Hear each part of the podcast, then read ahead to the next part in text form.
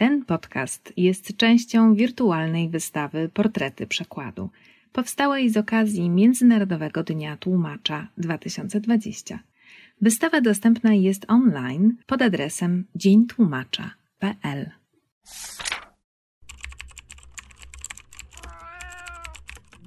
Na przykład podcast Stowarzyszenia Tłumaczy Literatury.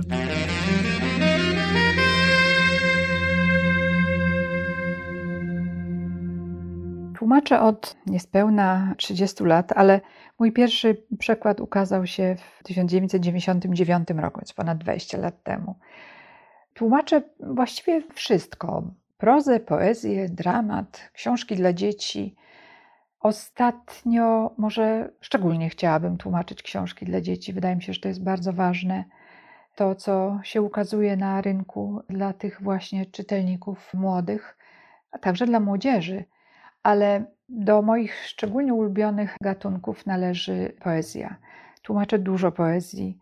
Nie wszystko się ukazuje, albo to, co się ukazuje, ukazuje się po długim czasie, odkąd zacznę pracować, jak na przykład tom Alfabet Inger Christensen, wspaniałej duńskiej poetki, niestety nieżyjącej już, czy książka, pierwsza debiut bardzo młodego poety, wówczas 18-letniego Jai Hasana, który niestety już nie żyje przejmująca bardzo poezja Krzyk, ale wielu jest duńskich poetów, którzy mnie interesują.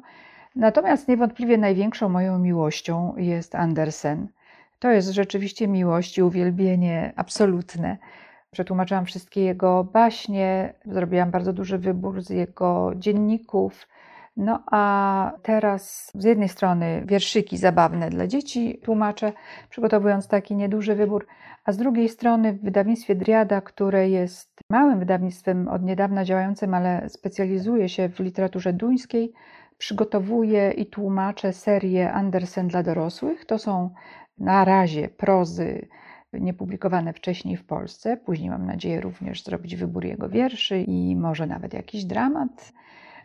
No, ale jest też pisarka, która w moim dorobku zajmuje miejsce szczególne z dwóch powodów. Po pierwsze, jako pisarka i ze względu na tematy, którymi się zajmuję przede wszystkim, a po drugie, jako już w późniejszym etapie naszej współpracy, ale przez wiele, wiele lat moja serdeczna przyjaciółka. Mówię o Janinie Kac, pisarce duńskiej, pod koniec życia również piszącej po polsku, mieszkającej w Kopenhadze od 1969 roku, Polce i Żydówce. Janina Kac pochodziła z Krakowa i to było miasto, które wprost uwielbiała i we wszystkich jej zarówno powieściach, jak i w poezji co róż to można natknąć się na takie czy inne wspomnienia czy obrazy przywołujące Kraków gdzie ta dla polskiego czytelnika no, niezwykle ujmująca jest ta jej miłość do miasta, które musiała opuścić. Janina Kac była, bo nie żyje niestety już od 2013 roku, bodaj największą ambasadorką kultury polskiej w Danii. Najpierw zaczęła tłumaczyć wtedy, kiedy w ogóle zajęła się twórczo literaturą, bo wcześniej już pisywała recenzje i w ogóle publikowała w polskich czasopismach, jeszcze przed wyjazdem z Polski, a, także później w kulturze paryskiej między innymi. Ale zaczęła pisać najpierw przekłady. I to były przekłady głównie poezji. Gdyby nie ona, w Danii nie byliby znani nasi najwięksi poeci. Herbert, Miłosz, Szymborska, Różewicz, Ewa Lipska. Zresztą Janina Kac tłumaczyła także Grzegorza Wróblewskiego, jego w Danii debiutancki tom który przyniósł mu wówczas nagrodę, bodajże w 1996 roku. To był też okres, kiedy ja poznałam Janinę Katz i zdałam sobie szybko sprawę z tego, że to jest tej klasy właśnie ambasador kultury polskiej w Danii. Również po przeczytaniu wywiadów z nią i jej wypowiedzi różnych w mediach. A to było krótko po jej debiucie poetyckim i prozatorskim, bo debiutowała na początku lat 90. Ja przyjechałam do Danii w 95, a w 93 jej pierwsza powieść autobiograficzna została uznana za książkę roku. Wcześniej już ukazały się tomiki poezji, których notabene ogółem było 13.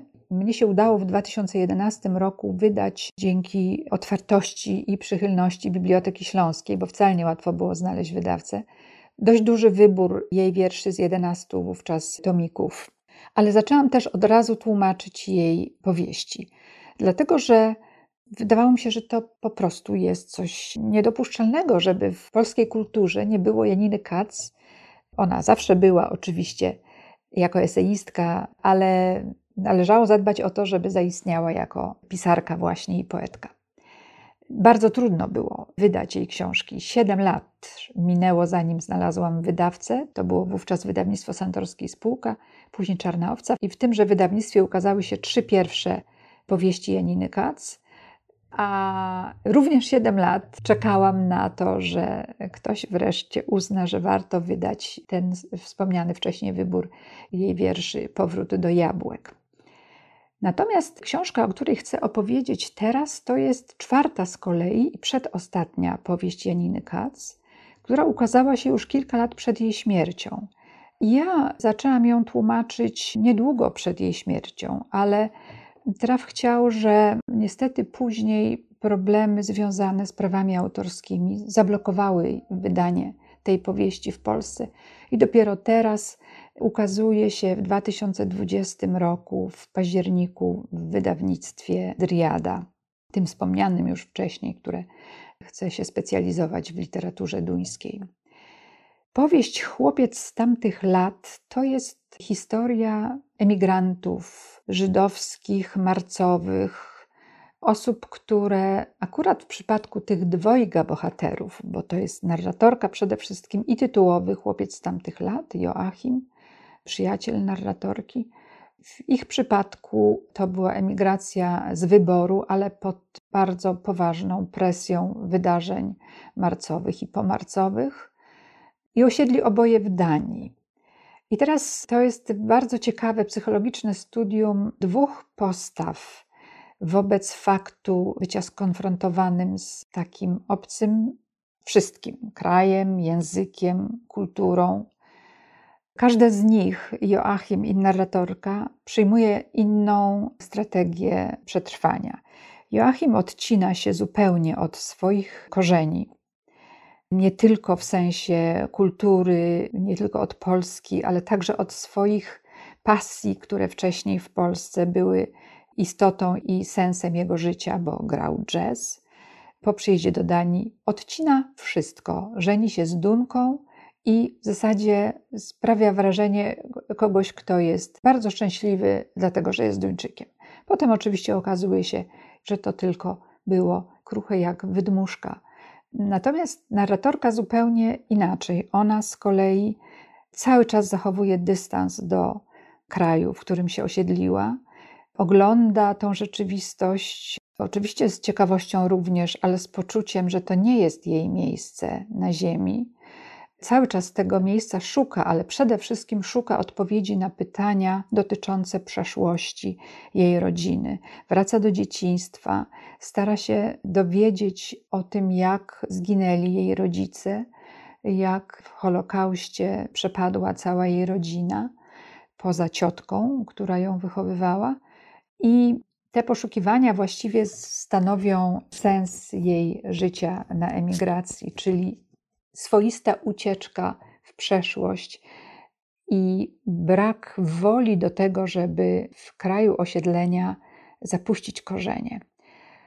To jest książka, która moim zdaniem jest bardzo ważną książką. Ona pokazuje ten dramatycznie smutny czas tych niezrozumiałych dzisiaj z perspektywy młodych ludzi, czy może większości młodych ludzi w Polsce, wydarzeń, które miały miejsce wtedy, i także jest to historia przeżyć bardzo złożonych i także bardzo smutnych ludzi, którzy zostali czy to wypędzeni, czy to jak ci dwoje stali się ofiarami tych wydarzeń, wyjechali z wyboru, ale pod presją ciężaru, jakim było bycie konfrontowanym z tym, co się wówczas w Polsce działo. Jest to powieść, która powinna znaleźć się w Polsce, w każdej bibliotece, i którą powinni czytać młodzi ludzie i przyszłe pokolenia także. Wysłuchali Państwo na przykład podcastu Stowarzyszenia Tłumaczy Literatury.